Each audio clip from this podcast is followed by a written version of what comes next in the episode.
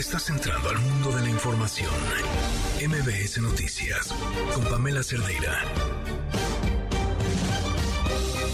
Llegamos al viernes y de una semana muy intensa, llena de muchísimas cosas, se cae el cuento de la del diálogo circular, lo que quiera que sea esa mezcla de palabras. Vamos a platicar de ello y de muchas cosas más. Quédense aquí, soy Pamela Cerdeira. Comenzamos.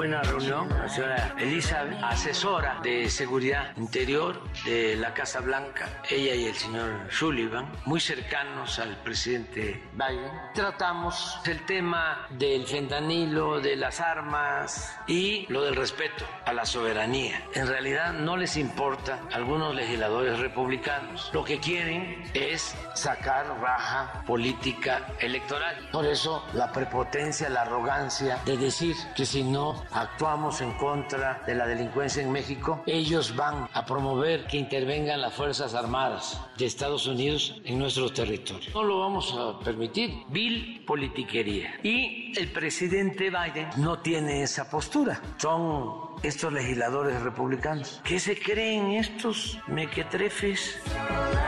Tenemos que resolver este problema en una manera global porque las químicas que están llegando a los Estados Unidos, que muchas veces vienen de China y de India, que tenemos que estar unidos, Estados Unidos y México, contra esta química y otras químicas.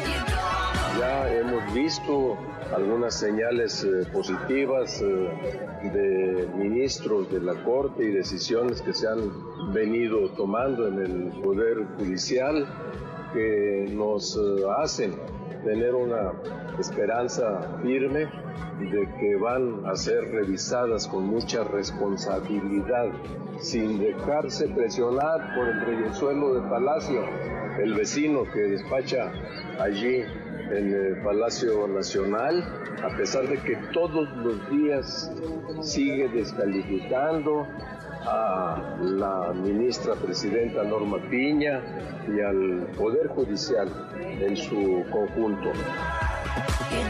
La madrugada del lunes 6 de marzo, una comisión del comité integró un total de 100 reactivos revisados. Salvo estas dos personas, ninguno de los miembros del comité conocía el total de las preguntas. El lunes 6 de marzo, la comisión del comité, responsable de editar el examen integrada por dos miembros, determinó que habría 80 reactivos definitivos, mismos que se capturaron en un servidor habilitado, sin conexión a Internet y sin conexión a la red de Cámara de Diputados. El examen nunca se imprimió ni circularon copias entre los miembros de la comisión.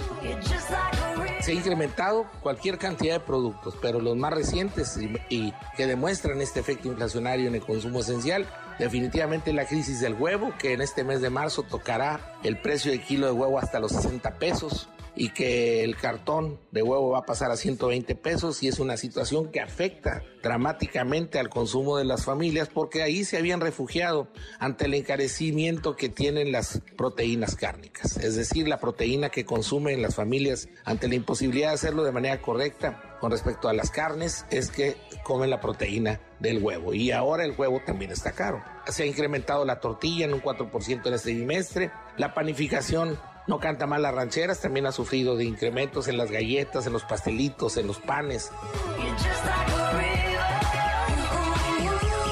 No vaya que tenemos un montón de temas ahí sobre la mesa. El teléfono en cabina 5166125, el número de WhatsApp 5533329585. Twitter, Facebook, Instagram, TikTok me encuentran como Pam Cerdera, muchas cosas de qué hablar, así que vámonos a una pausa y regresamos con la información. Quédate en MBS Noticias con Pamela Cerdeira. En un momento regresamos. Estás escuchando MBS Noticias con Pamela Cerdeira. Baby, show me you can calm down, calm down.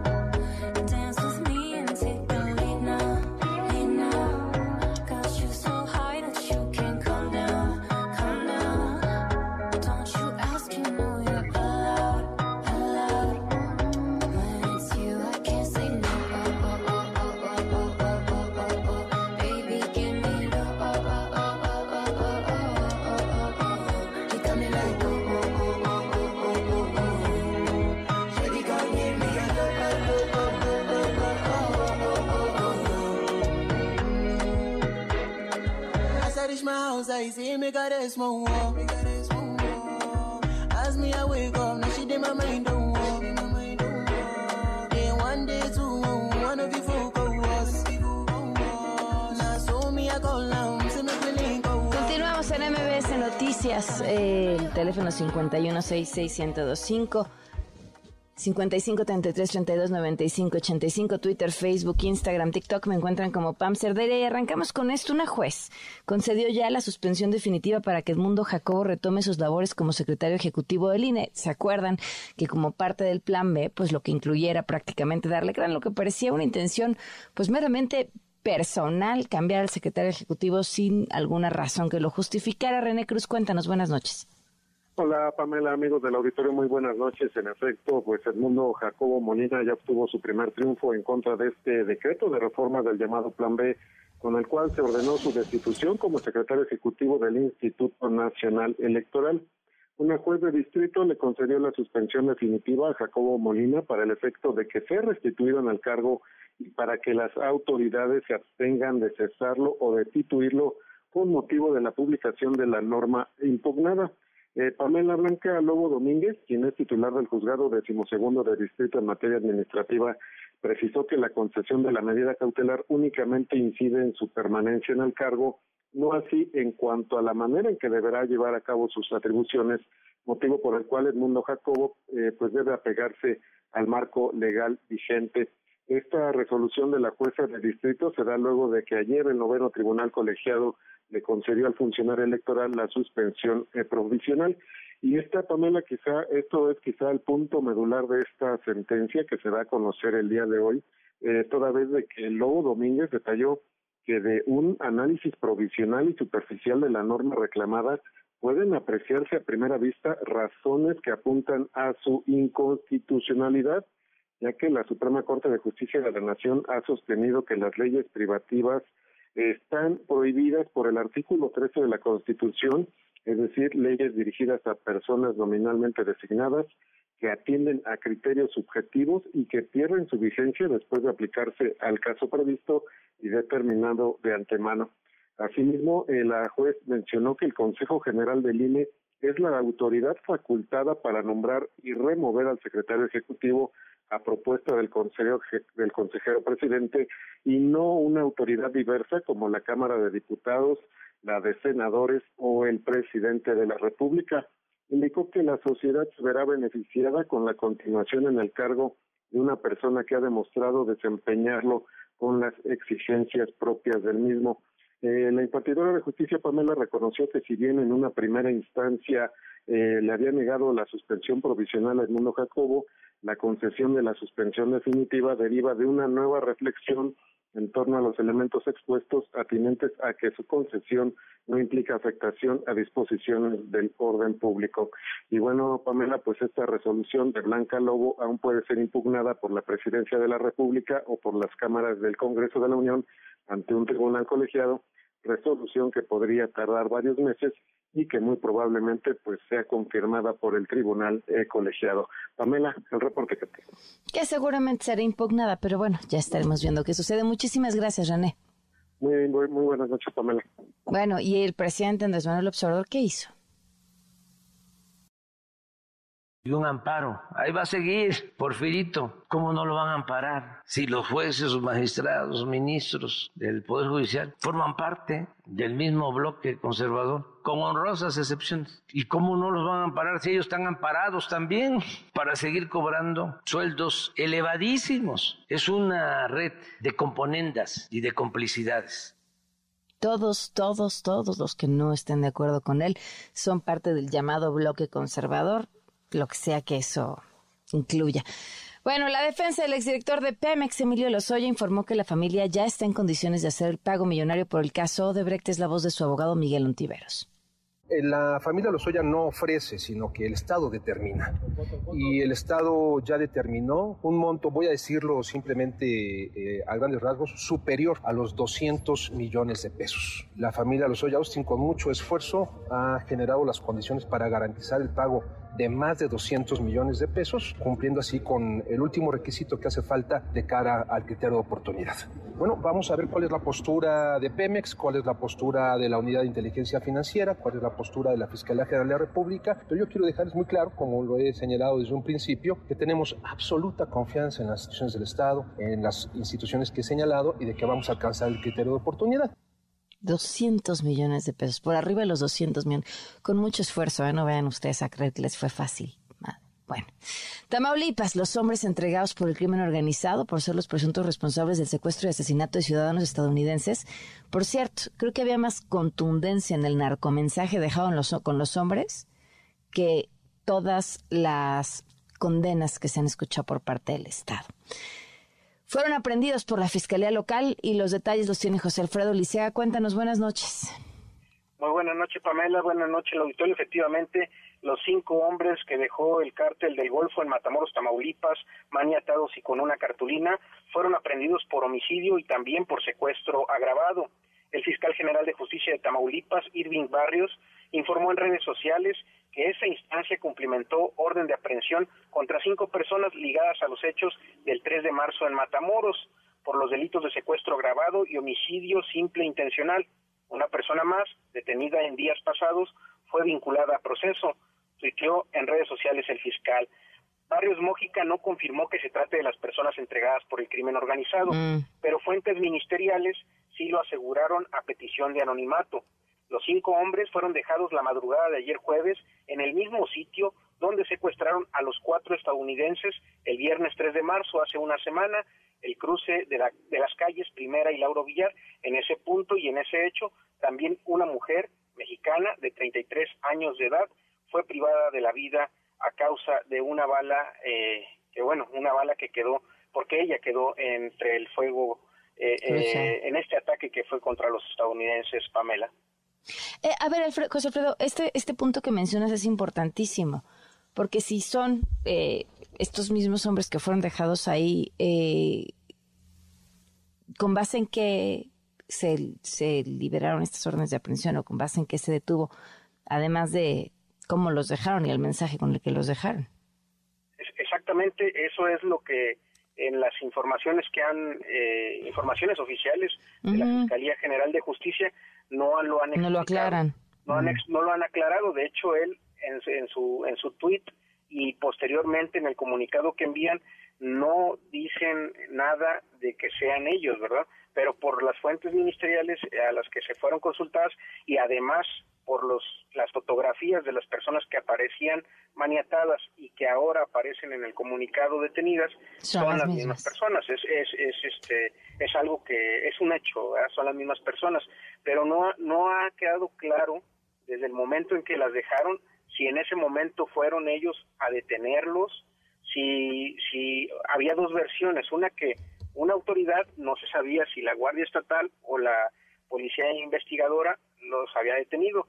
Y la segunda versión hablaba de que había llegado una autoridad y los había desatado, les había quitado las ataduras de, de las manos, pero ya no se ha no, no se ha explicado oficialmente qué cuál fue el procedimiento, cómo fue que eh, a partir de que de, de, de haber ido a levantar un acta circunstanciada e, y- iniciar una carpeta de investigación por estas personas, eh, por la acusación que se hacía eh, del, del grupo criminal que lo que decía que Claro. lo señalaba a ellos, es decir, eso es lo que no ha quedado claro.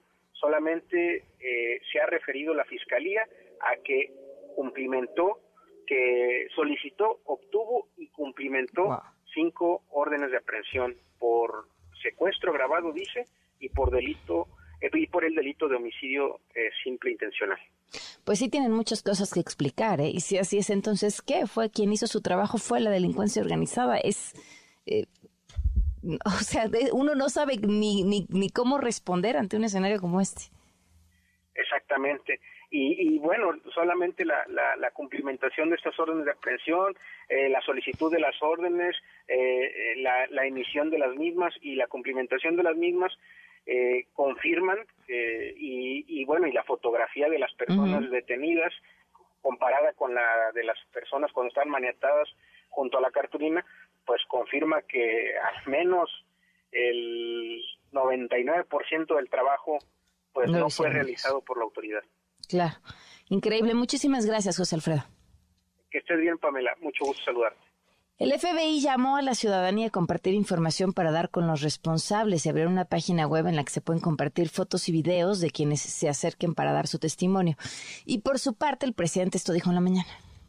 Sobre los estadounidenses que perdieron la vida en Matamoros, se está haciendo una investigación a fondo. La primera versión era que venían a una clínica. Después ya se supo que tenían antecedentes penales en Estados Unidos. Y ya se está haciendo la investigación. Está a cargo Rosa Isela de parte nuestra y se está viendo en la Fiscalía de Tamaulipas y no sé si ya tomaron la decisión de atraer el caso a la Fiscalía General. Es que está de por medio el prestigio de nuestro país y del gobierno. Tenemos que ir a fondo, conocer la verdad. El cártel del Golfo atacantes. No, no tengo información sobre eso. Sí se está llevando a cabo una investigación a fondo. Pronto les vamos a informar. Son las 7.30. Quédate en MBS Noticias con Pamela Cerdeira. En un momento regresamos. Estás escuchando MBS Noticias con Pamela Cerdeira. Son las 7 con 34 minutos. Seguimos en MBS Noticias. El día de hoy, la periodista Nayeli Roldán de Animal Político fue a la mañanera. El presidente le encanta decir que la mañanera es un ejercicio de diálogo circular, lo cual de entrada a mí me, saca así un poco de. me pone la piel chinita y no en un buen sentido. Porque, pues la definición de diálogo bastaría, ¿no? No, no habría que decir circular, diálogo. Aunque en el fondo sabemos que eso no es un diálogo, es un monólogo. Y de pronto, algunos periodistas a modo preguntan, y de pronto, remotamente, algunos periodistas como Nayeli Roldán preguntan en serio. Pero no solo preguntan en serio, preguntan en la mano, porque el presidente es hábil respondiendo y es hábil para desviar la conversación y es hábil para cambiar de tema y es hábil para, para no contestar. Y en eso que él llama su diálogo circular, convertirlo otra vez en un monólogo para hablar de lo que él quiera. No es, la mañanera no es, nunca ha sido un ejercicio de rendición de cuentas. Entonces Nayeli va, como periodista de Animal Político, a hablar sobre esta investigación que han publicado que parte de los documentos que se filtraron en esta Sedena Leaks, en este hackeo masivo a la Secretaría de la Defensa. Y estos documentos que encuentran, eh, encuentran que la Secretaría de la Defensa ha utilizado el software Pegasus, ¿eh? sí, el mismo de Enrique Peña Nieto, para eh, espiar, en este caso, un defensor de derechos humanos, y utilizar toda esa información a su favor. Sí, se trata de espionaje. Eh, voy, a, voy a correrles algunos audios de, de lo que dijo eh, y de lo que sucedió esta mañana. Roldán de Animal Político.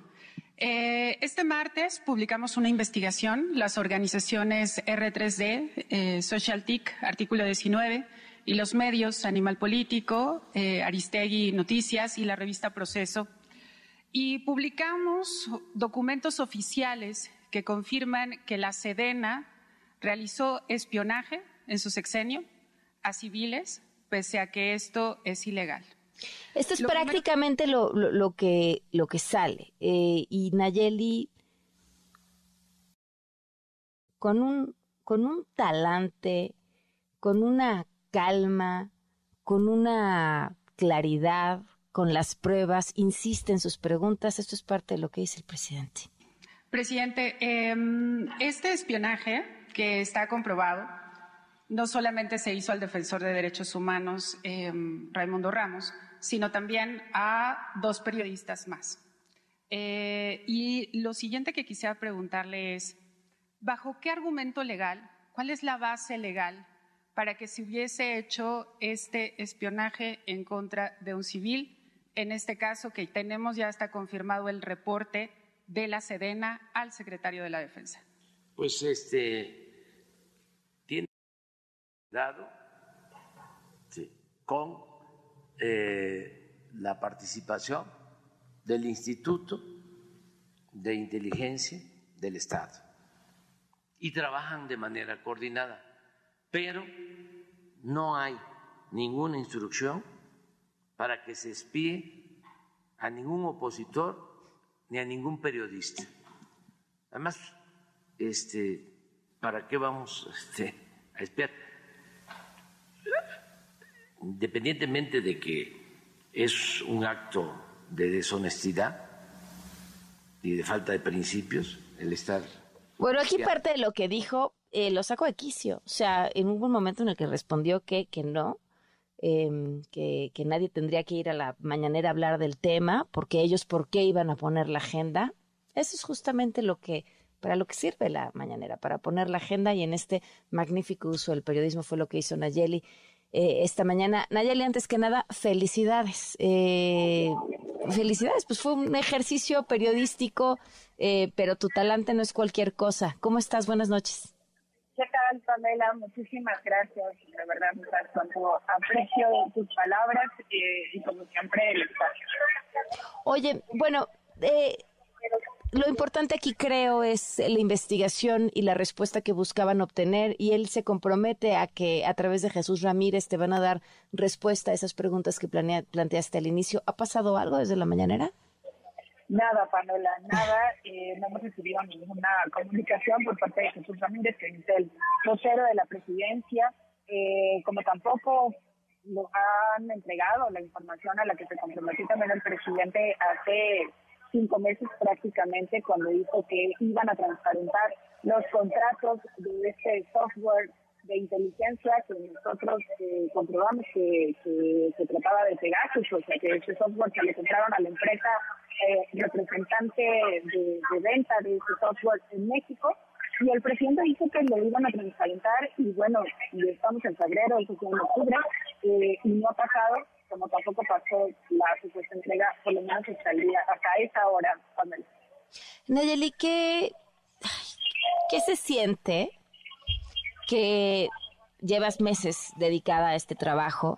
Eh, no solamente es lo que se mostró a través de estas eh, filtraciones de la Sedena, sino cómo contrastas eso con otra información disponible para decir, aquí están las pruebas y no es una, ¿no? Aquí está la información. Y que llegues ante el jefe máximo del Estado mexicano y las respuestas sean las que obtuviste esta mañana. Es decir, ahí termina el, el, el, trabajo de la, del periodismo, ahí ya después de eso, ¿qué sigue? Claro, eh, a mí me parece, eh, Pamela, que es importantísimo, eh, primero que nada, que la gente se entere de lo que está pasando en este país, que es el ejército está espiando a civiles sin tener la facultad legal para hacerlo.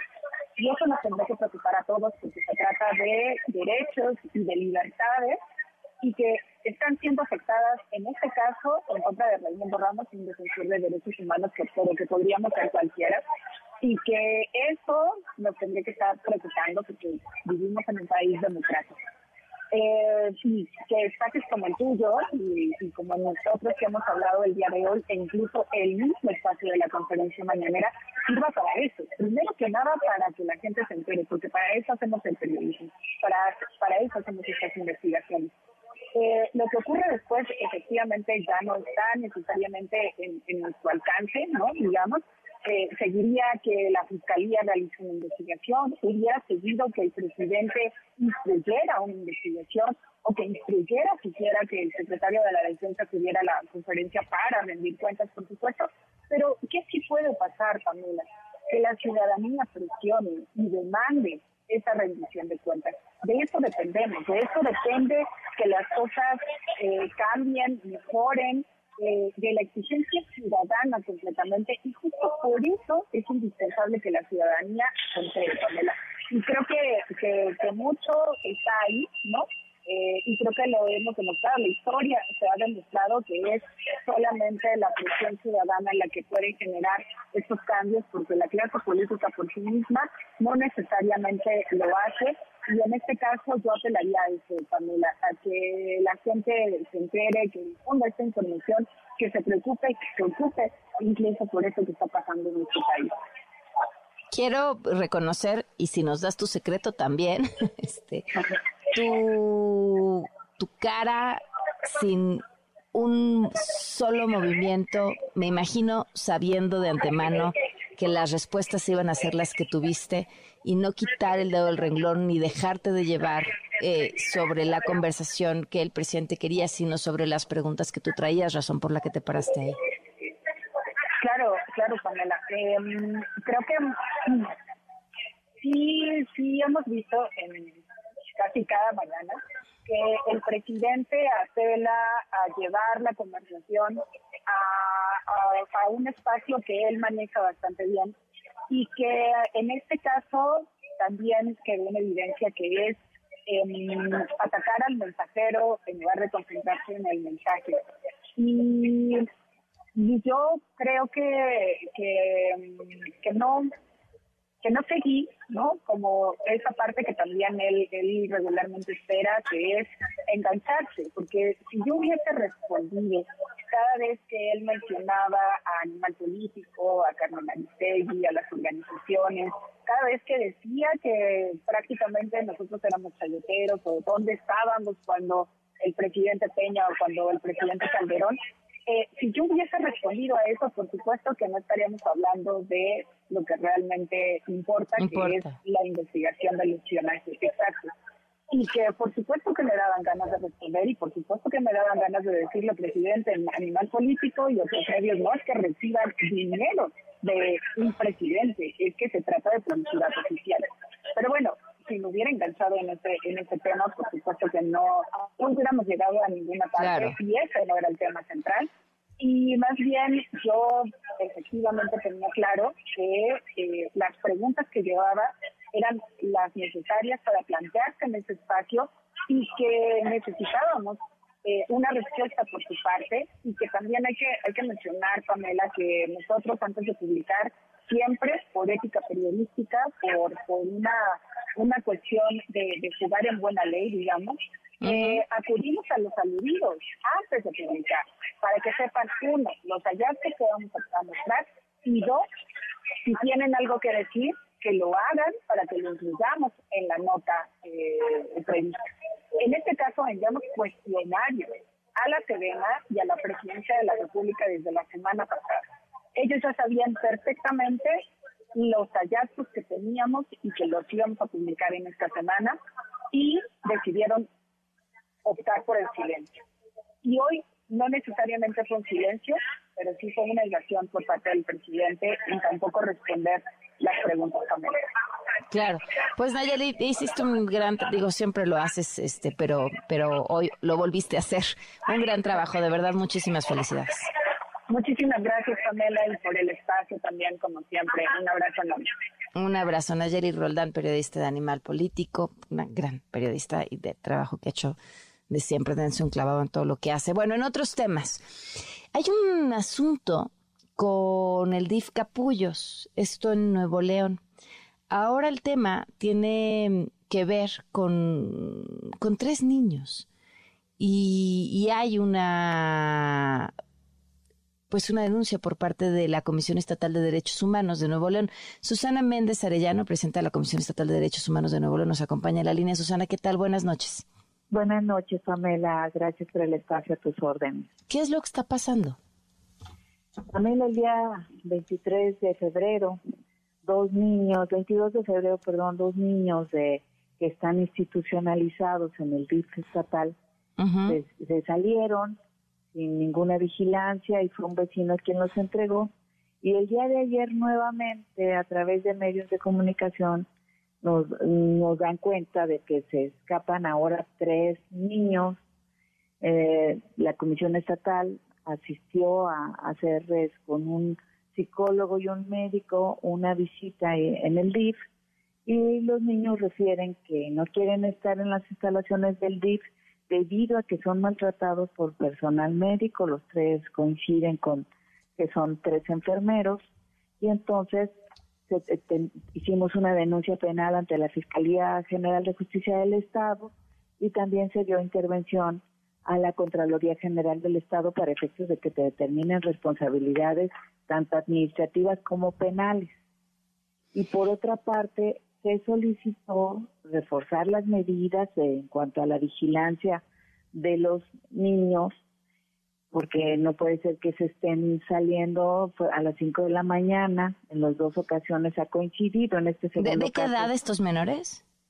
son de 10, Ah, caray. 12, o sea, son... Sí, sí, menor, son niños. Son niños. Entonces, llegaron al lugar de, a la casa de uno de ellos, pero salieron a las 5 de la mañana donde se corre un riesgo muy fuerte a su integridad física y a su integridad psicológica, entre otras, y, y por eso se solicitaron también las medidas de protección, porque no es posible que, se, que siga ocurriendo este hecho. En dos ocasiones y los niños, dos salieron en la ocasión en febrero y ahorita nuevamente volvieron a escapar, entonces se tienen que reforzar por las medidas de seguridad, la vigilancia, por supuesto no castigarlos, no sancionarlos, o sea, requieren una vigilancia reforzada, pero una atención también que, que los proteja. ¿Y en dónde están esos niños ahora? En el DIF. ¿Siguen ahí? Siguen ahí. ¿Y las dando- personas a quienes denunciaron por maltrato? ya estamos, ya presentamos ayer tanto las actas como los documentos y las declaraciones ante la fiscalía. Pedimos que se reforzara la vigilancia por parte de personal que no sea el que los está maltratando. Hablé también con la directora del DIF y ya hicieron un tema que según reforzaron ya la medida, me están llegando la respuesta, que según ya reforzaron, eh, lo vamos a verificar la próxima semana, un barandal y que están con un personal que es distinto a los que ellos refieren que los maltrata. ¿Es este el mismo, el, mi- el mismo, el, el mismo centro que tiene tanta atención por parte de Mariana Rodríguez? Sí, es ese, Pamela. Wow. Bueno, pues llama la atención que, que, que esto suceda en un lugar con, eh, pareciera, ¿no? O, o tantos ojos encima. ¿Qué sigue entonces? Sigue darle seguimiento a la denuncia penal, sigue hacer las verificaciones correspondientes y por supuesto integrar el expediente, se está solicitando información al DIF y en su momento se va, es muy probable, una recomendación por parte de la Comisión Estatal al, al DIF. Pues te agradezco muchísimo, Susana, que nos hayas tomado la llamada. Estamos al al tanto. contrario, Pamela, muy agradecida. Gracias, Muchas muy gracias. buenas noches. noches. 751. Quédate en MBS Noticias con Pamela Cerdeira. En un momento regresamos. Estás escuchando MBS Noticias con Pamela Cerdeira.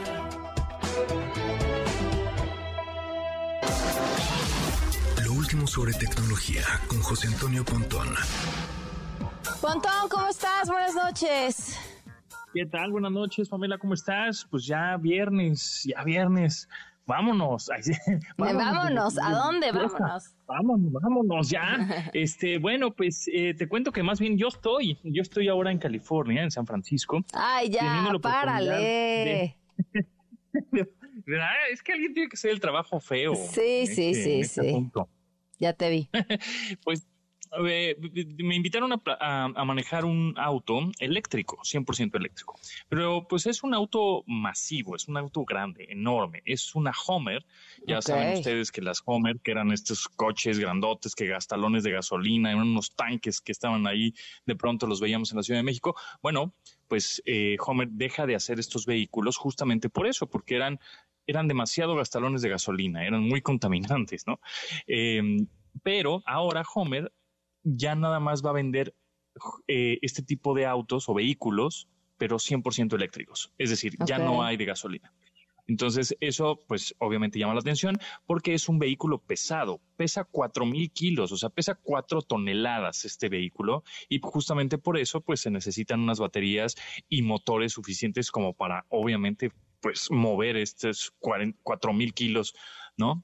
Em, y, y tiene tres motores, uno en la parte delantera, dos en la parte de atrás, son eléctricos evidentemente, y este, y es un, e- es un vehículo que, como, bueno, mencionaba, es muy pesado, pero de 0 a 100 eh, kilómetros por hora, eh, tiene una aceleración de 3.5 segundos, o sea, es, una bestia muy rápida. Eh, ahora, no va a haber, este, la- la- lamentablemente no va a haber, este, mm, unos, eh, este, este vehículo no está confirmado en, este, en México todavía. Ajá. Y- pero bueno, va a costar. O sea, nada más nos vienes a presumir de lo que no vamos a poder conseguir. ¿Cuánto cuesta? pero, pero, pero yo creo que sí, ¿eh? o sea, igual y todavía no está confirmado, pero no una vez así, porque cuesta lo que un vehículo de gama alta o gama, eh, de gama de lujo, pues vehi- este va a costar alrededor de 80 mil dólares. Eh, empieza en los 80 mil dólares y como hasta los 110 mil dólares. O sea, hace del millón y medio a los dos millones y medio de pesos. Y ustedes dirán, sí está caro, sí es una lana, sí. Sin embargo, hay muchos coches que se venden y que vemos circulando en las calles de México que eso cuestan. Entonces, hay mercado que, que la gente pueda comprar este vehículo, seguro. Va a haber mucha gente que lo quiera, pues sí, porque es de uso rudo, este, eh, digamos, tiene mm, eh, el eje trasero de las llantas, también se mueve para tener un viraje o un eh, o, o- o- o dar unas vueltas en U, aunque sean muy cerradas, lo puedes hacer, aunque sea un vehículo grande. Entonces, este, está interesante más porque en general, pues ya estamos viendo la electrificación a más no poder. Es decir, Claro. ahora estábamos platicando con, bueno, lo de Elon Musk en Monterrey próximamente. Yo creo que se va a tardar, pues yo creo que unos dos años este máximo en construir la Gigafactory. Entonces, estamos viendo que, eh, pues prácticamente en dos años, el parque vehicular en México va a haber un va a haber muchos coches eléctricos y ojalá si el dólar está como está ahorita, este, pues podamos em, eh, podamos obviamente tener eh, pues más vehículos a precios más competitivos y también por otro lado es que hay una empresa que de aquí, de, de, este año, digamos, a los próximos cinco años, van a instalar cinco mil cargadores eléctricos a nivel República Mexicana. Y si le sumamos de infraestructura que va a empezar a poner seguramente Tesla este, a través de esto, del deal que se hizo ahí en Nuevo León, de, de, la infraestructura de supercargadores, bueno, pues yo estoy calculando que en tres años cada vez veremos más coches eléctricos. Ahora, ese es el presente. ¿Cuál es el futuro? El hidrógeno el combustible, digamos, van a mover los coches el hidrógeno. Por ejemplo, ahora que estuvimos haciendo las pruebas de manejo con estos, con estos autos, estos vehículos este, eléctricos, pues llegamos a lugares en donde no había corriente, no había cargadores, este, a, lugares en donde pues teníamos que poner a prueba estos coches que son pues de todo, todo terreno, ¿no? Entonces, lo que llevaron es un tráiler con tanques de hidrógeno para que ese hidrógeno generara electricidad y darle corriente a los autos. Entonces, se está poniendo interesante. Eh, ¿Qué va a ser el futuro? El hidrógeno, pero pues ya el presente estamos viendo que es la electrificación. Ok, pues sí, para allá vamos, para allá vamos. Pontón, eh, te espero que la estés pasando muy bien. Este, siento mucho que estés sufriendo tanto. Eh, te mando un abrazo solidario. Que espero Muchas te dé fuerza para hacer tan duro trabajo. Así será, así será. Ya con esos ánimos, ya estoy listo para el siguiente Ya. viaje. Ah, Hablo, hablo así desde la envidia que me corroe por todo el cuerpo, Pontón. Te mando un abrazo. gracias, Pamela, que estés muy bien. Nos vemos. Buenas noches, son las ocho en punto. Vamos a una pausa y volvemos. Quédate en MBS Noticias con Pamela Cerdeira. En un momento regresamos. Estás escuchando MBS Noticias con Pamela Cerdeira.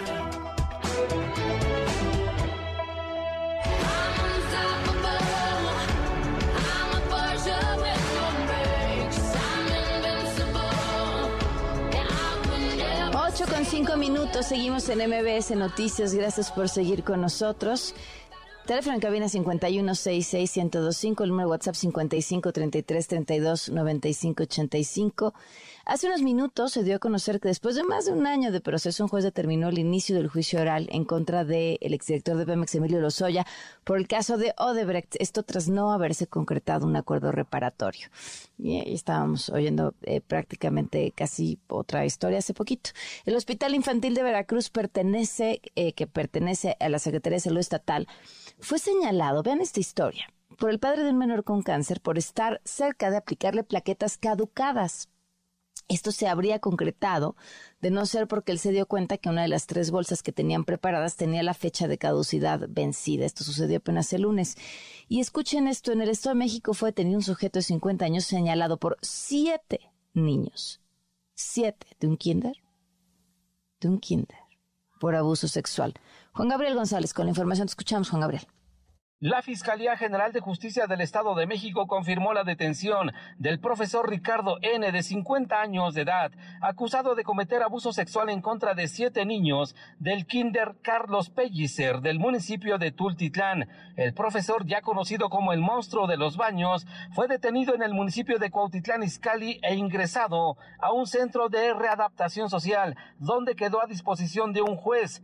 Declaraciones de los niños indican que este maestro se cubría el rostro con una máscara, seguía a los pequeños hasta los baños, les hacía tocamientos y los amenazaba para que no denunciaran lo sucedido. Padres de familia, vecinos y ciudadanos exigieron justicia de esta forma.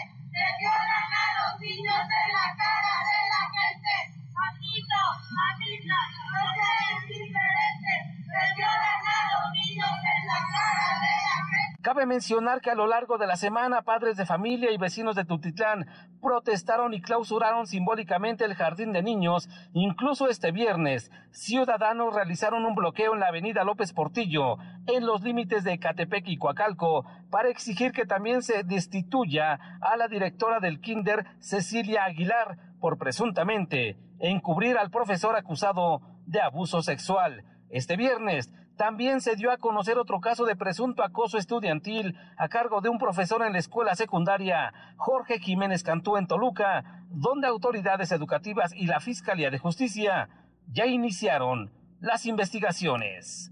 Para MBC Noticias, Juan Gabriel González. Bueno, a ver, eh, se está, se está, ¿no? Se detienen, se investiga. Esta semana vi una frase que, que me pareció fantástica, que decía, el miedo cambió de bando. Y qué bueno que así sea, y qué bueno que las autoridades estén poniendo las pilas. Imagínense este sujeto, el monstruo de los baños, niños de kinder. ¿Cómo van a crecer esos niños? Un caso similar se dio en el Colegio Simón Bolívar, ubicado en la alcaldía Benito Juárez. Los familiares protestaron hoy en el cruce de Avenida Río Miscuac y Cánova, en la colonia Insurgentes Miscuac, para exigir que un profesor sea destituido e investigado por casos de acoso sexual en contra de alumnas de preparatoria. Y vamos a tener también el rato el caso de lo que está pasando en la Universidad del Valle de México. Eh, y este caso al que le hemos dado seguimiento, Patricia y Antonio, ambos implicados en la sustracción de una menor en el bosque de Chapultepec, fueron vinculados a proceso. Este caso, recordemos, data de 1995 cuando se robaron a esta menor y que después de 27 años se dio cuenta que su familia la seguía buscando ante la respuesta y en otros temas de Estados Unidos para utilizar sus Fuerzas Armadas para combatir a los cárteles mexicanos, 22 gobernadores emanados de Morena condenaron, pues sí, que se esperaba y a la vez rechazaron esta iniciativa a través de una carta eh, que ya se ha hecho costumbre estos comunicados de los gobernadores, lo mismo sea para felicitar al presidente o arropar a quien quiera. Los mandatarios indicaron que es necesario entender la complejidad del problema de la droga, que claramente ellos no lo han entendido. Insisto, ¿eh? no estoy diciendo que la otra y la propuesta de los republicanos sea lo correcto, por supuesto que no. Pero tampoco lo que se está haciendo aquí. Por su parte, el embajador de Estados Unidos en México, Ken Salazar, advirtió que seguirán buscando justicia para las víctimas. Hatsini Magallanes, cuéntanos. El combate al tráfico de fentanilo se va a llevar a cabo bajo una estrategia de tres pilares, así lo dio a conocer este viernes el embajador de Estados Unidos en México, Ken Salazar. En conferencia de prensa comentó que se va a trabajar con el gobierno mexicano, primero en la conformación de un grupo bilateral con funcionarios de ambas naciones. Además, se prepara una campaña para concientizar sobre los efectos del fentanilo y en tercero, a través de la cooperación de agencias de seguridad entre México y Estados Unidos también. En ese contexto fue cuestionado respecto a la forma en que se va a colaborar de manera conjunta luego de que el presidente Andrés Manuel López Obrador promovió la reforma a la Ley de Seguridad Nacional que limita precisamente la presencia de agentes extranjeros en el país como la DEA y en respuesta pidió tener confianza. Tenemos que resolver este problema en una manera global porque las químicas que están llegando a los Estados Unidos, que muchas veces vienen de China y de India, que tenemos que estar unidos, Estados Unidos y México, contra esta química y otras químicas admitió que el uso del ejército estadounidense contra los cárteles mexicanos no va a solucionar el problema de tráfico que existe actualmente. Y bueno, en esta conferencia también advirtió que no se va a descansar hasta hacer justicia y encontrar a los culpables de la muerte de dos estadounidenses en Matamoros, Tamaulipas. Es que no vamos nosotros a descansar hasta que los culpables enfrenten la justicia. Lo comentado que por ahí, por Matamoros, por lo que se conoce la frontera chica, vive el pueblo con mucho miedo. Nosotros tenemos un consulado en Matamoros, otro en Nuevo Laredo. En Nuevo Laredo, hace unos meses, nos atacaron violentamente los carteles ahí. En Matamoros hay lugares donde no podemos nosotros y nuestros empleados ir. La información que tenemos. Buenas noches. Muchísimas gracias, muy buenas noches, gracias por esta información. Y esto que comentábamos hace unos minutos, la periodista de Animal Político Nayeli Roldán se presentó en la mañanera y le pidió al presidente pues que llevara al general Adumaro Martínez para que explique las labores de posible espionaje que lleva a cabo la Sedena y el Centro Nacional de Inteligencia. Escuchen parte de lo que ocurre. No este, tiene por qué venir. Nosotros informamos hoy mismo. Vamos a través de Jesús a dar a conocer todo lo que este, ustedes están solicitando. ¿Por qué no podría venir, presidente? Porque en general. Este, no es a partir de lo que a ustedes les conviene, que son contrarios a nosotros. Pero esta tribuna es para la sociedad. Sí, para, para todos, y hay otros temas, pero ustedes no van a poner la agenda. Hay otros temas importantes como el béisbol, por cierto. 8 con 13. Una vuelta al mundo del deporte. El marcador de Rosa Covarrubias en MBS Noticias. Rosy, ¿cómo estás? Pam, ¿cómo estás? Buenas noches. Vamos a hablar y vamos a escuchar qué hijo del béisbol. Ah, ¿De acuerdo con eso? Imagínate qué tan importante es para una sociedad un partido de béisbol que el presidente abre una mañanera o abre un discurso de béisbol. Entonces, pues, pues no sé qué tan importante sea, pero es su deporte favorito. Entonces, bueno, pues es el deporte nacional, por lo menos este sexenio. Y bueno, a ver, qué bueno que estemos hablando de deporte, Rosy. Eso, eso es otro tema, ¿no? Ese es otro tema. Y digo, y qué bueno, ¿no? Qué bueno que le dé interés y que le dé, pues, ahí vuelo al, al tema del béisbol, por ahí ha habido algunos conflictos con cuestiones monetarias. Sí. Hay gente, hay gente que está dentro del béisbol y todavía no le pagan. Ok. bueno. pero, pero diré el presidente, esa no es la agenda. Pero esa no es la agenda. Vamos rápido con lo que ocurre porque ya comenzó la jornada 11 PAN de la Liga MX. Salir le está pegando uno por cero a Querétaro. Más adelante Puebla estará enfrentando al conjunto de Chivas. Cruz Azul Puma suena para hacer un partido atractivo el día de mañana a las 7 de la noche y Tigres estará enfrentando al América, el conjunto de Cuapa, que bueno, pues tiene pues algunas cuestiones, algunos conflictos, sobre todo con Oscar Jiménez, su portero, el día de mañana ya no va a estar bajo los tres postes del equipo de Cuapa. Esto fue lo que dijo Fernando Eltán Ortiz, director técnico de las Águilas. Sí, mañana va a iniciar Ángel. El ambiente está bien, el ambiente, obviamente, cuando venís de una derrota, siempre está esa incertidumbre que genera esta institución de, generar dudas. Al contrario, yo no tengo dudas. Eh, sí fue una derrota que no esperábamos, sí fue un golpe duro nosotros no esperábamos ese marcador, pero el ambiente está bien. Los chicos han entrenado de una manera muy correcta como lo vienen haciendo y sabemos que, que vamos a enfrentar un, un gran rival. Sí, Ale va a viajar, Brian va a viajar, los dos han evolucionado muy bien. Los minutos que yo considere que ellos puedan llegar a, a entrar, veré. No me gusta arriesgar a ningún jugador, no importa el nombre que tenga, pero sí los dos ya están como para tener minutos eh, con el equipo. Pues ahí está ese tema, estar Ángel Malagón como portero titular de las Águilas. Toluca estará enfrentando al conjunto de Mazatlán. Otro de los partidos atractivos, por supuesto, para esta jornada 11 de la Liga MX, el de Pachuca en contra de Monterrey, dos de los equipos más regulares esta temporada en la Liga MX varonil. Y bueno, Pam, mencionando este tema de la Liga MX varonil, también cierran la jornada Santos contra Tijuana y Juárez en contra del conjunto de Necaxa. Y en la Liga MX femenil, jornada 9 ya arrancó. Chivas derrotó 1 por 0 al conjunto de Querétaro. Tigres está cayendo sorpresivamente 1 por 0 ante Tijuana. Estas pues Amazonas que no han tenido quizá la regularidad en esta temporada que se esperaba. Y de los partidos más atractivos, el próximo lunes Monterrey enfrentando a las cosas del Pachuca. En temas que tienen que ver, ahora sí, con el béisbol, Pam, el día de mañana la selección mexicana de béisbol están enfrentando a Colombia en el que será su primer partido precisamente del campeonato mundial, de, bueno, del, del clásico mundial de béisbol. Grupo C estará enfrentando a Colombia en Phoenix, Arizona, y esto fue lo que dijo el presidente de la República, Andrés Manuel López Obrador, al respecto. Va a jugar mañana la selección de México de béisbol. Vamos a enfrentar a nuestros hermanos de Colombia, en Phoenix, en Arizona. Está muy bien la selección, el equipo eh, de México. No somos más que nadie, pero tampoco menos que nadie, para que eh, mañana, con todo respeto, cepillemos a Colombia. la Pam, Sí, macabra. un poquito macabra. Bueno, hay que mencionarlo, traen un buen equipo. Le- Julio Urias, el pitcher de los Dodgers de Los Ángeles, va a ser el abridor para este encuentro. Mañana estaremos pendientes de lo que ocurra y fin de semana de mucha actividad deportiva, la LFA en su semana número 2. Y bueno, pues también estaremos al pendiente de lo que pase en Indian Wells, el, eh, uno de los abiertos de tenis que se están disputando en estos momentos. Pam, la información deportiva. Muchísimas gracias, Rosy. Un fuerte abrazo. Fuerte abrazo, bonita noche. Buenas noches, 8 con 18.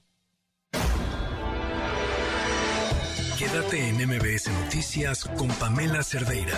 En un momento regresamos. Estás escuchando MBS Noticias con Pamela Cerdeira. Love is just Se ha estado circulando el día de hoy una serie de amenazas de violencia en contra de estudiantes de la Universidad del Valle de México, el Campus Tlalpan. Le agradezco a la estudiante que nos acompaña en la línea, cuya identidad evidentemente mantendremos eh, anónima. Te agradezco mucho que nos acompañes. Buenas noches, ¿cómo estás? Hola, buenas noches, todo bien, muchas gracias. ¿Cómo empezó todo esto? Eh, bueno, el día de ayer y antier, 8 y 9 de marzo, varias chicas eh, comenzaron a poner un tendedero dentro de la escuela eh, los nombres de chicos que le habían abusado de ellas o violentaron. Y el día de hoy, que volvemos a las clases, en una página comienzan a decir varios chicos, comienzan a amenazarnos de muerte a todas las mujeres de la UVM sin distinción alguna, si habían hecho algo o no. Eh, comienzan a decir que son como 60 chicos, que son todos los del tendedero, que nos esperan afuera cuando terminen las clases, esto en el turno matutino. Y bueno, al informarle a nuestros coordinadores y profesores, ellos no tomaron ningún tipo de, no se lo tomaron con ningún tipo de seriedad, nos dijeron que las clases seguían iguales, que teníamos que ir a la escuela, que no estaba pasando nada. pero las amenazas seguían viniendo de una cuenta de, de Instagram donde estaban diciendo, mostrando fotos de armas, diciendo en qué lugares iban a estar para hacernos daño. Ok. Y bueno, por ahí de la tarde, tres de la tarde, llegaron eh, patrullas para asegurar eh, pues un poco de seguridad para nosotras, pero aparte de eso no, no salió ningún tipo de comunicado de parte de la escuela y las chicas que faltaron, porque muchas que iban en la tarde se les comentó lo que estaba pasando y decidieron ausentar, ausentarse. Y pues por parte de los profesores y la escuela pues tienen falta y lo que se haya visto en clase, si tenían examen, pues ya, ya lo reprobaron. No hay como ningún tipo de ayuda. Eh, cancelaron ya esta cuenta desde la que estaban eh, amenazándolas, tengo entendido. Y en este momento ya no existe. Ok.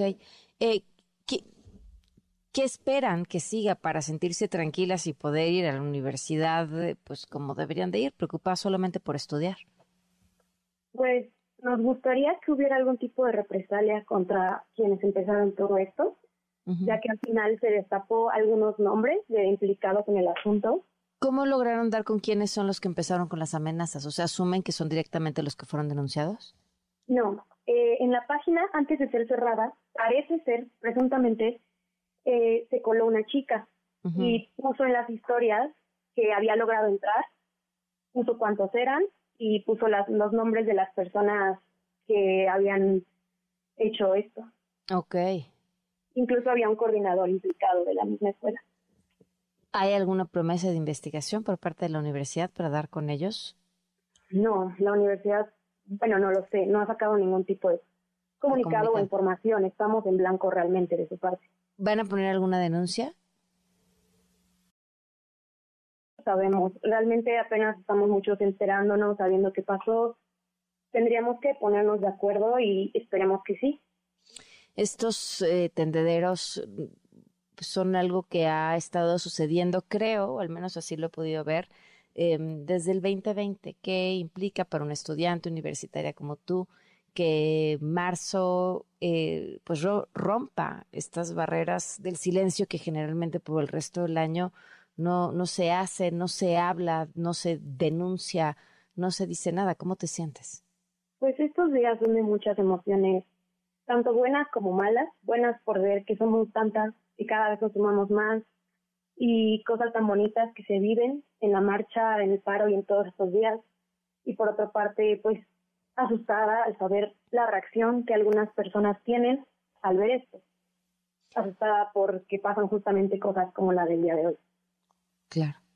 Te agradezco mucho que nos hayas dado tu testimonio y por supuesto vamos a buscar a la universidad y estar al pendiente. Muchísimas gracias. Muchísimas gracias a ti. Hasta luego. Gracias. Buenas noches. Pues así, este marzo, el incómodo. 8 con 25.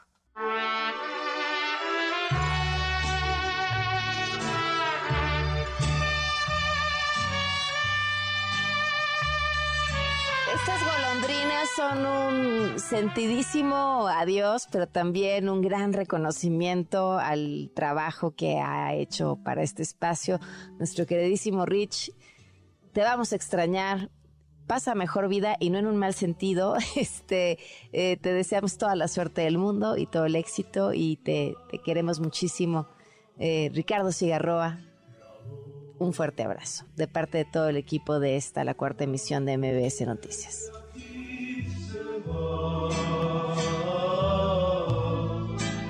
Así en el cielo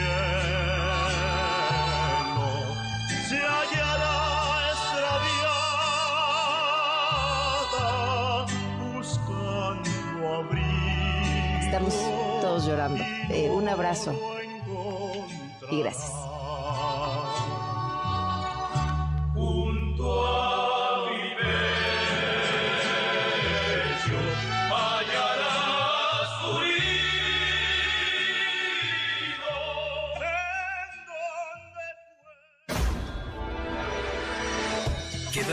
MBS Noticias con Pamela Cerdeira.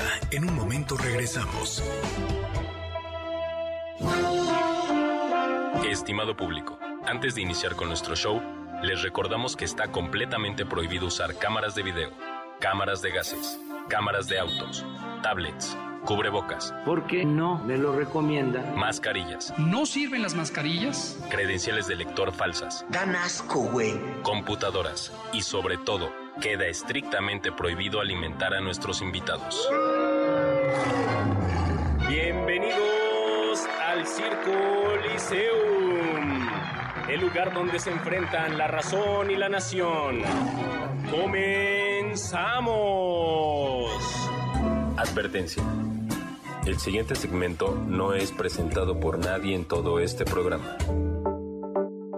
Me da muchísimo gusto que tengamos a, la invitada que tengo el día de hoy aquí, una actriz completísima, premiada además y con un 2023 cargadísimo de trabajo, de proyectos, de muchísimas cosas y eso es una gran, gran fortuna, pero sobre todo con una historia muy interesante que contar. Marta Claudia Moreno, ¿cómo estás? Pues muy agradecida por, por todo lo que está sucediendo en mi vida y, y en mi trabajo y y muy, muy entusiasmada de estar en este espacio. Te agradezco mucho haberme abierto la puerta a esta entrevista. Creo que es la primera vez que, que pregunto a una actriz cómo estás y lo primero que me responde es muy agradecida. Y qué, qué bonito la gratitud por, pues por el, el, el camino, lo que está sucediendo en, en tu trabajo no es más que el resultado de eso, ¿no? De tu trabajo y de tu esfuerzo. Pues sí, ¿No? Eh, pero, sí, por supuesto, pero yo no puedo dejar de reconocer todas las personas que están involucradas y que me han aportado y que han que son parte de, de, de quien soy, tanto para impulsarme o las, la- o las personas que me han cerrado la puerta o que me han rechazado también me han fortalecido, ¿sabes? Entonces, algo que he ido aprendiendo a lo largo de la vida y por mi historia personal es que la, la gratitud me, me, me centra, la gratitud me, me mantiene en el presente. Pues arranquemos con esa. ¿Cuál es tu historia personal? Pues mira, soy hija de sordos y eso pues me permitió vivir la, la vida desde, desde un lugar distinto. Me preguntan mucho cómo aprendiste a hablar y pues no lo sé porque No me acuerdo. No, no es algo que yo me cuestioné de niña. Claro. Simplemente sucedió. Entonces, pero sí generó muchas características de mi personalidad que van a estar siempre. ¿no? ¿Cómo cuáles? Eh, como la observación, ¿no? El, el- para mí el, el observar al otro es, es parte de, mi infancia, porque obviamente yo donde tenía que, que, que poner atención era en los gestos de mis padres, en lo que me estaban diciendo, era ver más que escuchar lo que me podrían estar diciendo. Y eso es una gran herramienta para mí como actriz, por ejemplo. Era lo que te iba a decir, como actuación te convierte en súper, como actriz te convierte en superpoderosa, Pues sí, porque tengo un- una herramienta que desarrollé desarrollada, claro, claro. Y por ejemplo, me, me, me hace más, no sé si la palabra es empática, porque creo que la palabra empática está como muy sobada, pero sí, sí vi- vivo la, la cercanía con las- la discapacidad de una manera mucho más natural. No, no me es este, lejana, no me asusta, porque algo que también he aprendido es que lo que pasa con la discapacidad es que como no la vemos, no la conocemos, no convivimos, no sabemos cómo reaccionar, nos asusta, la rechazamos, no, no queremos verla de frente. Y bueno, pues bueno, crezco en, en, en ese lugar lleno de, de singularidades. ¿Tienes Tengo una más hermanos? Tengo dos hermanos, así es. ¿Más grandes o más chicos? Uno más grande y el otro más chico. Ok.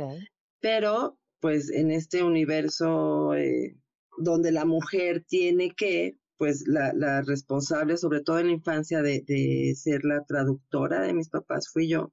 Eh, sí, eso pues me, me dio a mí, me dio muchas herramientas también de, de, de entender el acompañamiento de una persona con discapacidad. La traductora de tus papás en la vida, fuera de tu hogar, ¿tus Así papás es. hablan lengua de señas? Mi, mira, también fue algo que fui entendiendo conforme fui creciendo. Mi papá hablaba muy bien español. Mi papá aprendió lengua de señas, los dos aprendieron lengua de señas mexicana, oficial, ya grandes. Porque mi papá era de Chihuahua, mi mamá era de Hidalgo, de un pueblitito, no tenían este, herramientas ni educación. Entonces mi abuelita trae a mi mamá a México eh, buscando una cura. Mi mamá entra a la primaria hasta los 12 años. Y, y imagínate que cuánta desinformación existe, que la escuela de, de ciegos y de sordos de- deciden un- unirlos, como sucede en muchos camps ahora. Sí, sí, sí. ¿no? Que no, no hay una especialización, no hay ajustes razonables para cada discapacidad y sus características. Entonces, mamá hizo la primaria en como en 15 años. Y mi papá, él, él, con este tema de no saber cómo manejar la, discapacidad, lo tenían muy encerrado.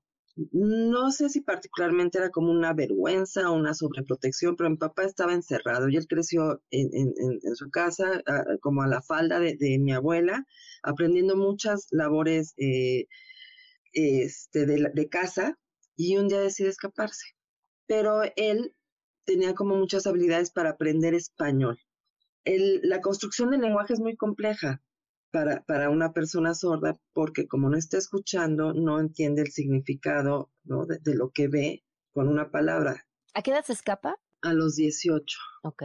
Y se viene a la Ciudad de México. Mi papá era increíble, los dos ya murieron. Mi papá era, era muy ingenioso y, y, por ejemplo, cuando se vino a vivir a México, vivía en una, como en una casa de huéspedes, consiguió trabajo y como le pidió a la, a la, a la encargada de, de, de la casa de huéspedes que le amarrar, se amarraba un, un cordón en el dedo gordo del pie.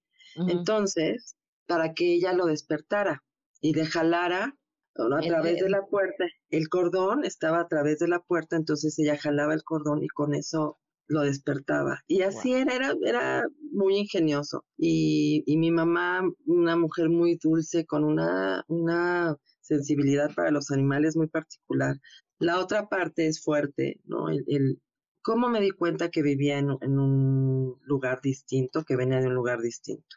Por los demás, los demás fueron los que me hicieron darme cuenta y de una manera violenta, ¿no? Las burlas en, en, en- en la escuela, el bullying, los comentarios de la gente en, en los vecinos o en el, en el mercado, ¿no? Ahí viene la sorda, los, los muditos. Los sordos no son mudos. Su cultura es la cultura sorda, son sordos, se identifican como sordos, no como mudos. Y es bien fuerte. Este, entonces, pues vengo de ahí y pues evidentemente todo eso ha construido la personalidad y el ser que soy ahora. Después, la carrera de actuación. Yo era muy tímida, súper introvertida. Yo lo que quería era este, ser escritora. Ok. Porque descubro, descubro los, los libros a los ocho años, se descompone la televisión Qué maravilla. y eh, descubro los libros, pero aparte los libros sin monitos, ¿no? Este, los de Porrúa, conoces los libros de Porrúa que son tan, pues áridos, ¿no? Porque la letra es súper chiquitita. Y ahí eh, contacto con el universo de la lectura y, y yo quería ser escritora.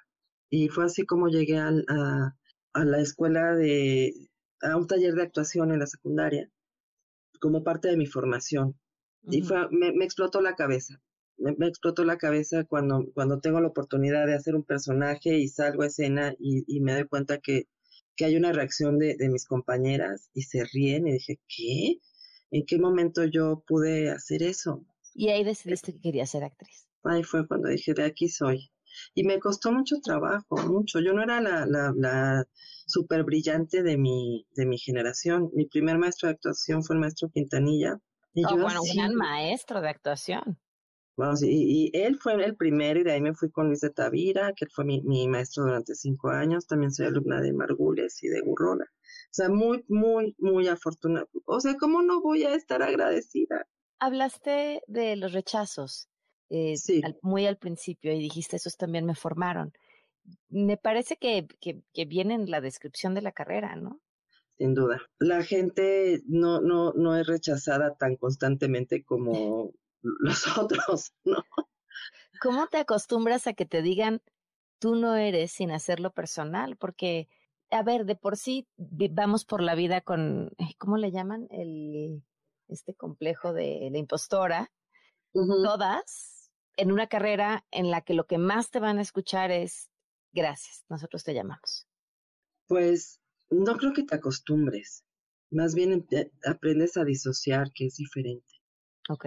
porque esas emociones, obviamente hay una reacción y es muy dolorosa, o sea, hay una reacción orgánica al rechazo, pero en general la actuación es un acto de disociación total, entonces estamos entrenados y entrenadas para eso y ya es como automático, pero de una u otra manera eso el cuerpo te lo va a cobrar, la vida, la conciencia. Platícame de tu hija. Ay, mi hija, mi me cae re bien. Ustedes no la están viendo, pero yo sí. Y cuando dijo, ay, mi hija, eh, subió la mirada eh, y sonrió, pero hasta con los ojos. Este, y después dijo, mi hija, mi hija, me cae re bien. Qué suerte. ¿Cuántos años tiene? Tiene 23. 20, sí, va, no, va a cumplir 23. Ok. Mira, Yana. em, ¿Solo tienes una hija? Solo tengo una hija. Ok. Yana eh, es autista, pero su, su diagnóstico llegó a los 19 años. ¿Cómo? Así es. ¿Qué es el autismo? Porque es, una enfermedad, es, una, es un perfil neurológico que entra dentro de eh, las características del neurodesarrollo. Y regresamos a- a la dislexia. La dislexia es una característica, es un perfil neurológico también. Y el déficit de atención, la epilepsia. Yo, a partir de, de- de- de- del diagnóstico de Yana y de, mi propia experiencia, tengo, tengo la, la teoría de que la ansiedad, la depresión, las adicciones, probablemente se generan por personas que tienen algún, algún perfil neurológico que no saben gestionar, ¿sí? Y hay, hay, si hay estudios, por ejemplo, el, déficit de atención, si hay, si hay eh, está comprobado estadísticamente que muchas, muchos adultos con déficit de atención terminan con problemas de adicción, Ok. ¿sí? Para gestionarlo. Entonces, bueno, todo eso ha sido gracias, ves, nuevamente, gracias al diagnóstico de Yana, yo puedo llegar a, a ese lugar y entender, entenderla a ella, entenderme a mí y entender a mucha gente que amo. Vamos a una pausa y volvemos.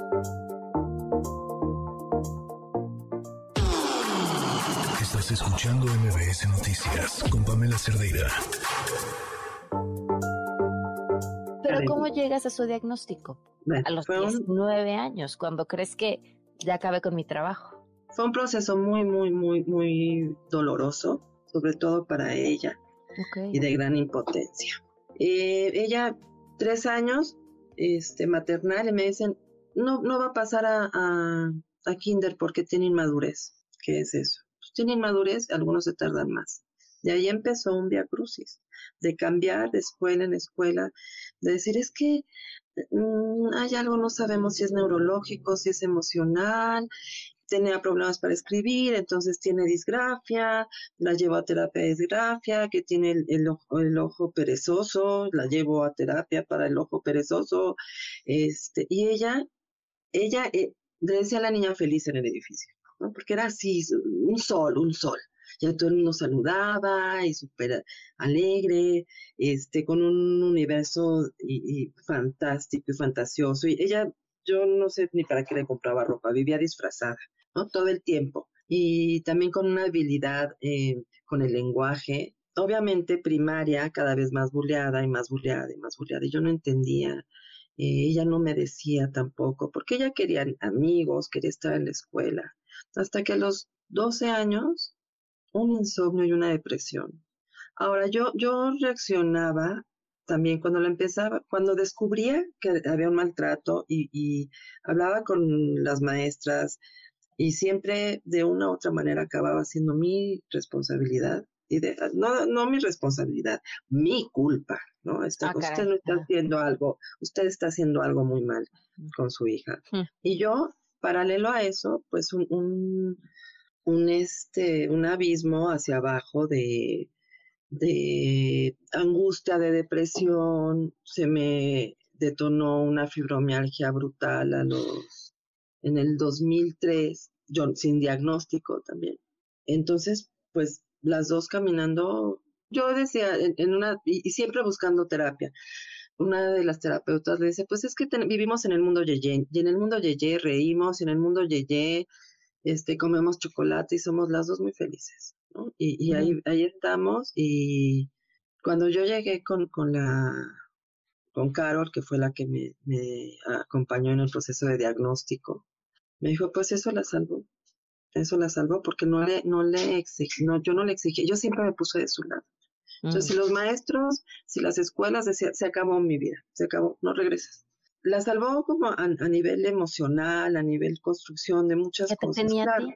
Pues sí, pero también falta el equilibrio, ¿no? Que, que tiene que ver con la disciplina, con una serie de cosas que, que nos ha costado mucho trabajo gestionar, porque también actriz a veces trabajas, a veces no, llamados, ¿no? Entonces, una persona este, autista se, se siente segura en el orden, en El la claro. estructura, y eso es algo que, que nos ha costado mucho trabajo y que no lo hemos logrado.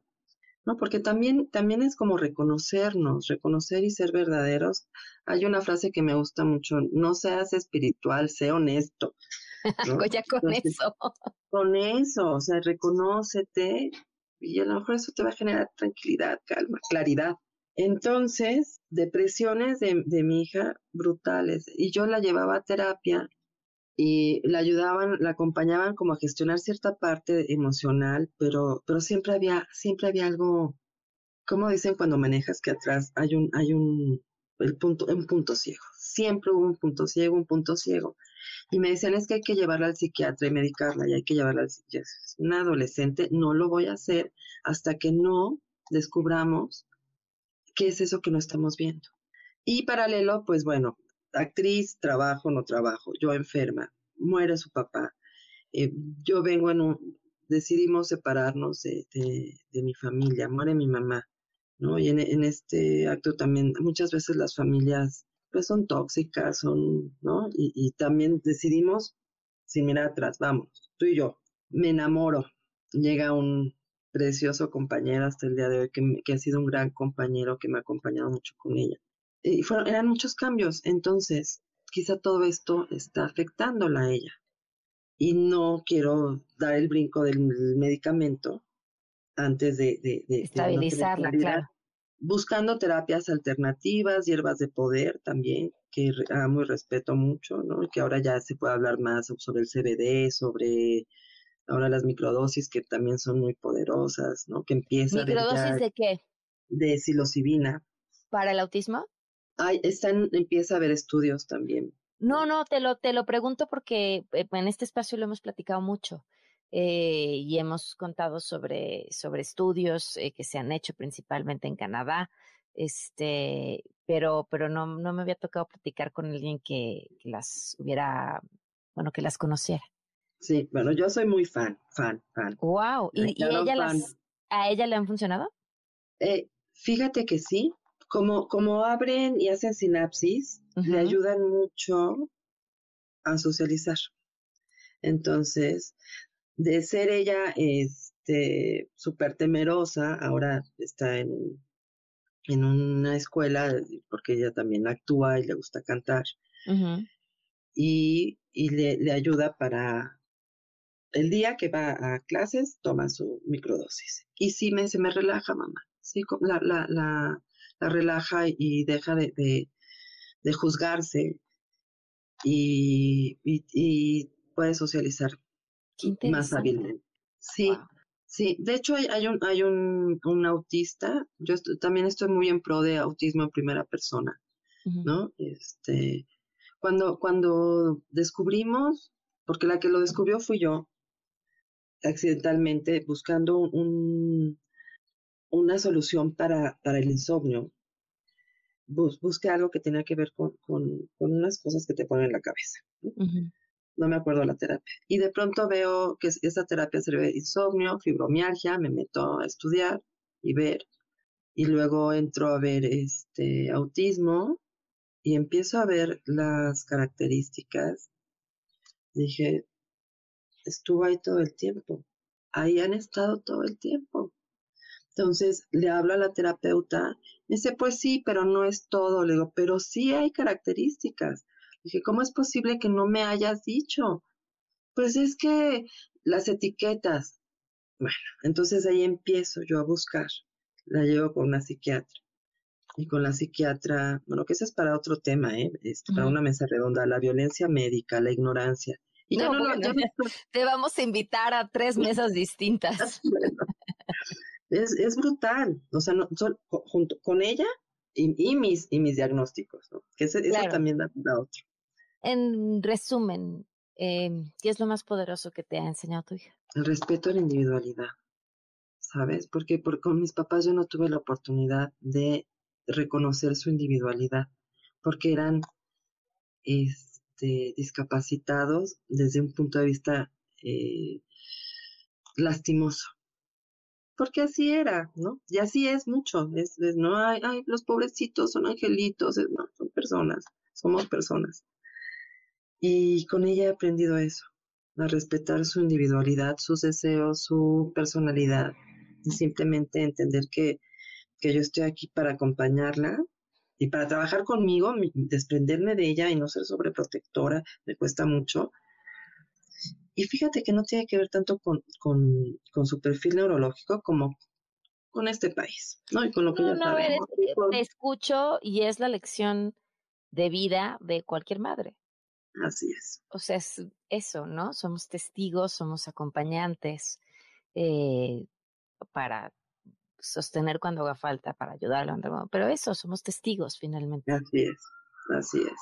Cuéntame, traes como 28.590 estrenos este año, ¿dónde podemos ver? Eh, Maquíllame a través, que no sé si está en cartelera. Huesera, que es un boom que ha puesto muchos temas importantes sobre la mesa y cuestionando, cuestionando y causando polémica. Eh, se estrena la próxima semana Cómo sobrevivir soltero, una serie muy, muy divertida.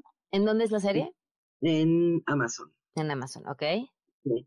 Es este Sebastián Zurita, el protagonista, y eso es un como es como un Friends eh, mexicano. Yo, mira, a mí me llaman mucho como para hacer personajes y participaciones especiales. Estoy esperando a mi protagónico, que estoy trabajando por eso y sé que va a llegar un día, ¿no? Porque, pues sí, este hago personajes de todo tipo y aquí hago una representante, una manager muy chistosa. Y en abril viene una película muy bonita, muy, muy del, del corazón, este, una historia de amor que es Diario de un viaje inesperado. Y el plus que tiene esta película es que se hizo en Chiapas, Wow. entonces visualmente... Debe ser preciosa. Pues sí, porque es el viaje, o sea, por Chiapas, y entonces imagínate la foto así, el fotógrafo dándose. A mí no me tocó ir a Chiapas, desafortunadamente. Eso, eso es lo que viene. Y pues continuar con mis causas, ¿no? Promoviendo la visibilización del lipedema, que es una condición bien fuerte. Qué chistoso, no- eres la segunda persona que me habla esta semana de ese tema. No, pues te tenemos que buscar ya para otro programa, pero es una, a ver, es una condición que, que 5% de las mujeres la tienen sin saberlo. 10%. 10%, wow. Y, y ustedes que nos están escuchando dirán, ¿qué diablos es eso? Es la acumulación de, de grasa en las piernas, ¿no? Eh, no sé si lo Mm. estoy describiendo bien, pero te digo que eres la segunda persona en esta semana que me habla del tema. Pues no es solo las piernas, este, yo no lo tengo nada más. Yo soy, yo soy mm, atípica en cuanto, generalmente es en las piernas y se confunde con este talla grande, que está bien. Ajá. El tema es que es, eh, el- es, es una inflamación de los lipocitos. Entonces crecen y, y reaccionan para protegerse, se llenan de grasa. Y es una grasa que se encapsula, que duele y que no desaparece por, por métodos tradicionales para perder grasa, que se mete a las articulaciones, que es discapacitante. O sea, yo, por ejemplo, yo lo tengo en las articulaciones de la cadera y a veces no puedo caminar porque es muy doloroso. Eh, es muy, muy, muy compleja y casi no hay información. Casi no se sabe cómo detenerla, solamente mantenerla este, y que no siga evolucionando y no siempre funciona. Me urge este, ir a todos los programas a hablar del lipedema. Pues te, te no vamos a buscar para hablar solo de eso. Eh, Marta Claudia, qué gusto platicar contigo, qué gusto conocer tu historia. Eh, y yo nada más te voy a comprometer a que cuando tengas ese protagónico, que seguro va a llegar pronto, nos des la noticia a nosotros primero. Muchas gracias. Gracias Bueno. a ti por compartirnos tu historia. Se quedan en compañía de Juan Manuel Jiménez, soy Pamela Cerdeira, muy buenas noches.